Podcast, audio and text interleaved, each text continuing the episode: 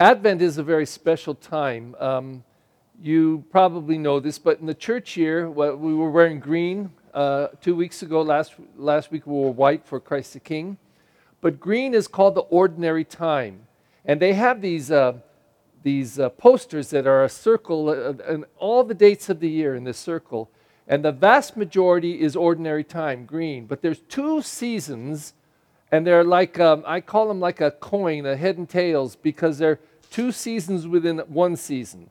There's Advent, which leads to Christmas. This is special time, Advent and Christmas.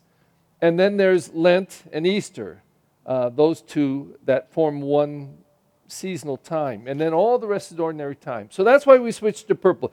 And the, the most uh, unaware person would come into church this week and say, Oh my God, it's all purple now. And, and that's what the church wants you to do. Say, Oh my God, it's all purple or violet, whatever. And um, the church wants you to stop and to say, Wow, what does this mean and what should I do? I, I believe we almost always come to the point where we say, What should I do? Because, because if we just keep things in our head and heart and don't land ever, we don't um, respond much. But responding is, what, what do I do because it's Advent? So I want to propose a couple things today. I'd like to help you and me make this the best Advent ever. And, and it is a unique one because we're in this pandemic year. We, none of us have ever experienced this. And just the fact that we have survived nine or 10 months of the pandemic, I think, is extraordinary. Give ourselves a hand, my God, because, you know, thousands have not. Thousands and thousands, uh, even just in our county. So, um, what do we do? What is it about?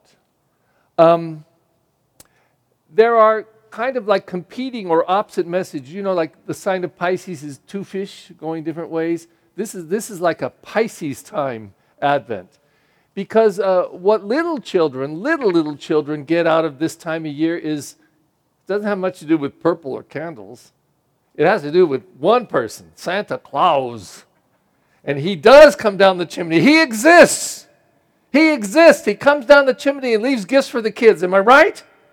Okay, sure. We know that. We believe that. Uh, so if there's any little kids out there listening, you, you better watch out. You better not shout. But in believing this about Santa Claus, this becomes very material. Very material. What do we tell the kids on uh, Christmas Eve? You better go to bed and go to sleep so Santa Claus can come. It's not be awake, be alert, it's go to sleep. Get to bed and close those eyes. But what we say to the church and to the Christian world is be alert, be awake. What we do and say at Christmas time is buy, buy, buy, get, get, get, wrap, wrap, wrap, collect, collect, collect. It's all about getting a whole bunch of stuff. But to the Christian world in Advent, we say empty yourself, let go, give it away, open up, don't hold on. Wait, be alert, let it come to you.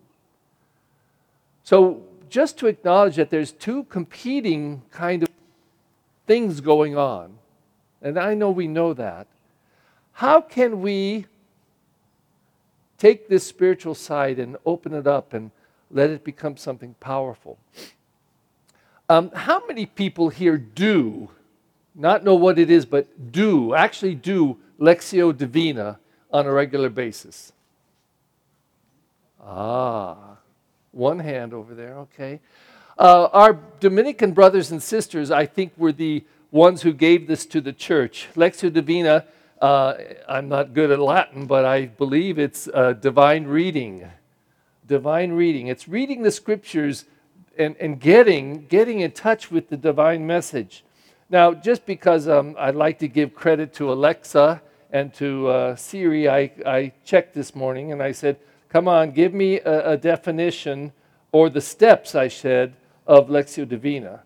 And let me see what, um, oh God, I'll try it again. Hey Siri, give me the steps, the four steps of Lectio Divina. Okay, I found this on the web. Give me the steps for steps of Lectio Divina. Yes, you're, it be- out. you're beautiful. Thank you. And um, the four steps are I believe it's read, meditate, pray, contemplate. I think that's it. Let me see right here. I just want to get it right. I don't want to mislead anybody here. Read, meditate. Yes, I'm right. Pray. All right. So, I really propose to you that you consider doing Lectio Divina at least once a week, twice a week, every day if you can. If I had to suggest you what to read, I would say the gospel, because we're a gospel people. That's, that's the focus of our lives. And uh, not that the Old Testament isn't worthwhile, of course it is.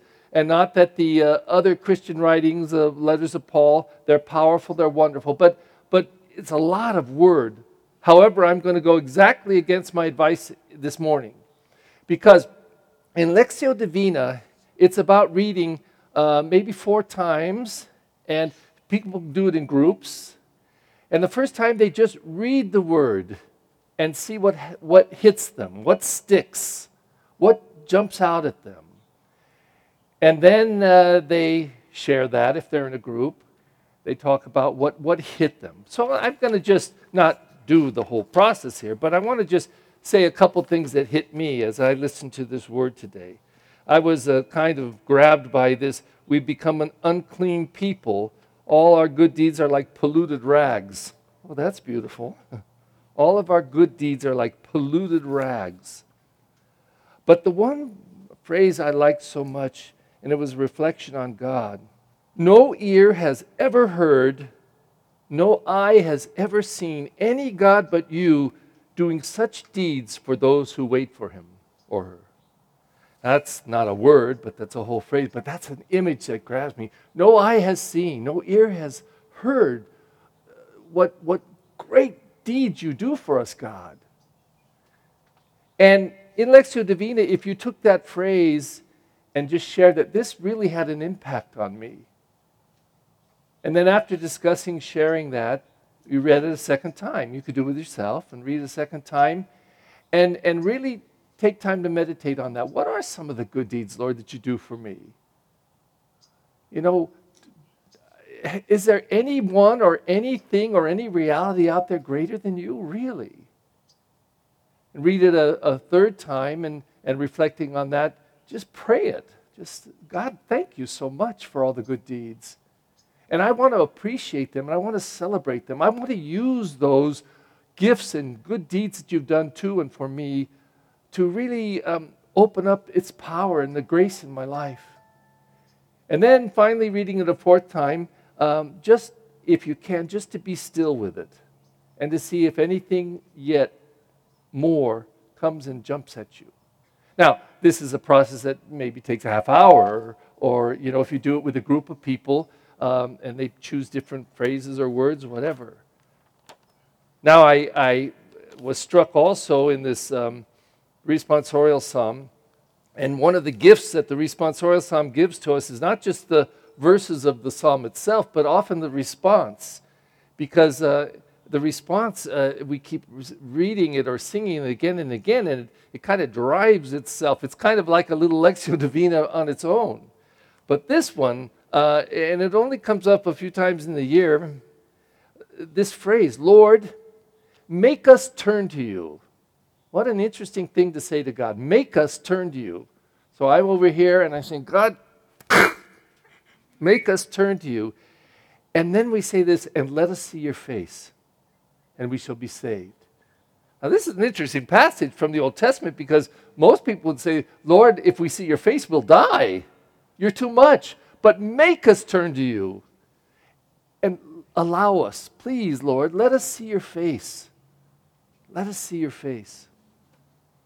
In this second reading, what uh, uh, Paul, nobody writes sentences longer than Paul. He goes on and on and on. He's the kind of person I think that if he were alive today, if I saw my phone uh, ring and I looked at it and said Paul, I said, "Oh God, I don't have time for him right now.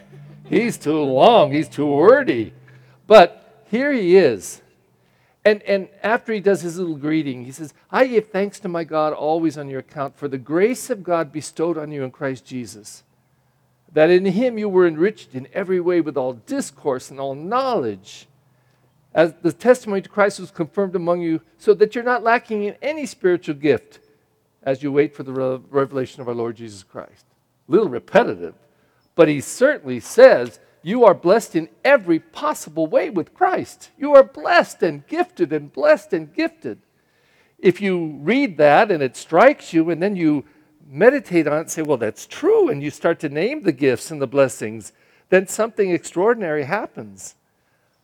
And if you read it again and then pray it in gratitude, you know, opening yourself in prayer deeper and deeper and deeper, um, and, and, and in a way committing or promising or saying, Lord, help me. I, I want to appreciate these gifts and live them. And then perhaps just kind of quietly contemplate them. But the gospel comes to us and it tells us this strong message of Advent. Not go to bed so Santa can come, it's wake up, be alert, be on the watch, stand at the gate and be waiting. Don't you go to sleep. Be alert, wake up. If I said there was an energy to Advent, this is the energy that we would wake up and be alert. Now, uh, Advent uh, creates its own problem for us because it, it's three different kind of ways of looking at being alert and waking up and getting ready for Christ. In the Old Testament, it's basically focused toward the coming of the Messiah. I'd say the birth of Christ at Christmas. That's what we celebrate on Christmas Day and what we wait for for four weeks the coming for Christ at Christmas.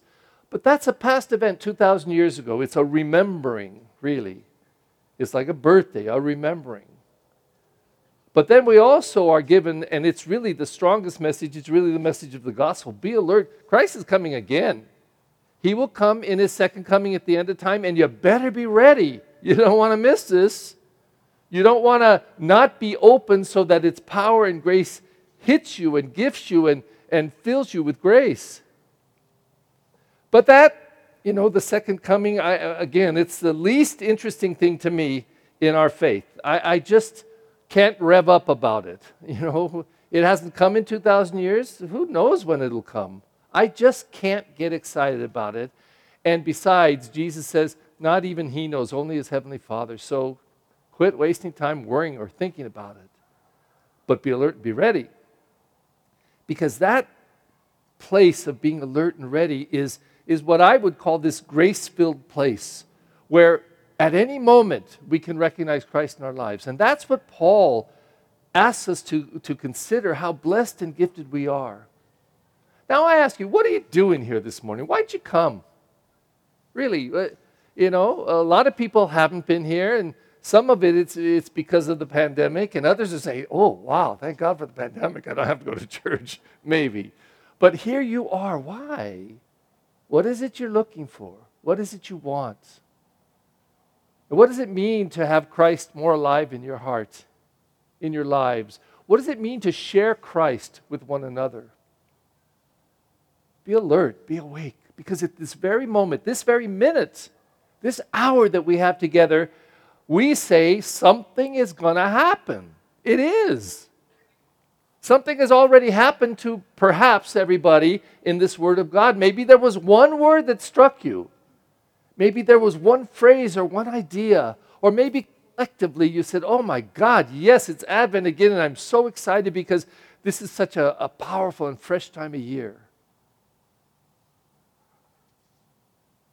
Are you here? How do you expect to meet Christ?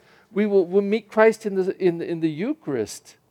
And this is such a dynamic thing the scriptures speak of in the Acts of the Apostles, the breaking of the bread, that people came together to break the bread.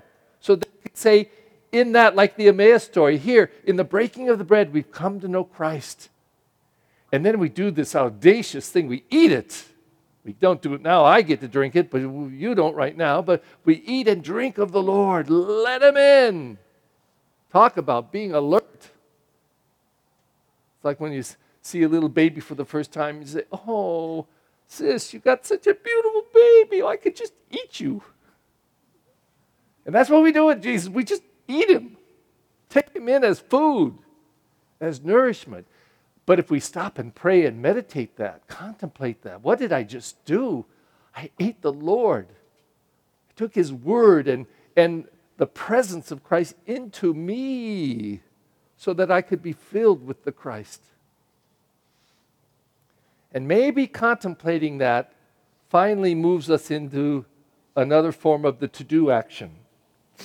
Because if we take the word, eat it, consume it, and let it be our food, if we take the Christ, eat it, consume it, and let it be our spiritual food, what should that do to us? I have high blood pressure. Anybody have high blood pressure? Okay, so we're always watching what we do. But when I go to the store sometimes, I see that little refrigerator right there by the checkout stand, and it has things like Bullet and, and uh, the bomb or whatever. There, there's these drinks you're supposed to eat, and they're supposed to do something to you. I, I've never touched one because I think, oh God, my heart doesn't need that. I, I have enough caffeine with my morning coffee. I don't need that, the bullet or the bomb or whatever they're called.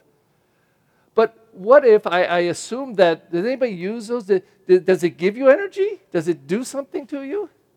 I, I suppose it does. That's what they say. That's what this is supposed to do. This is supposed to give us energy and grace and love and life and truth. Show us the way, fill us, strengthen us, open us, heal us. And Advent is, is such a focused time. It's a time where we get to say, That's what I want. I want Christ more in my life. Because theoretically, and Lectio Divina is one good way to do it, just reading the Word, just even once a day, reading the Word, what that should do to us is make us so Christ focused that when we do celebrate the past event of Christmas 2,000 years ago on Christmas Day, when we do think about just in a contemplative way to say, God, you know, one day you will come back for us all. Should it be during my lifetime, I do want to be awake and alert, not afraid, but ready to be taken up into your glory. But you know, Lord, since one is 2,000 years past and the other one may be 2,000 years into the future, I know what I've really got is this moment. And I want to meet you, Christ. I want you to meet me. And I really want you in my life. And if that happens, God, Imagine our families. Imagine our personal journey. Imagine our world if that's what really all Christians and what all Catholics really did during this Advent. They were awake, they were alert, and they met Christ in their life.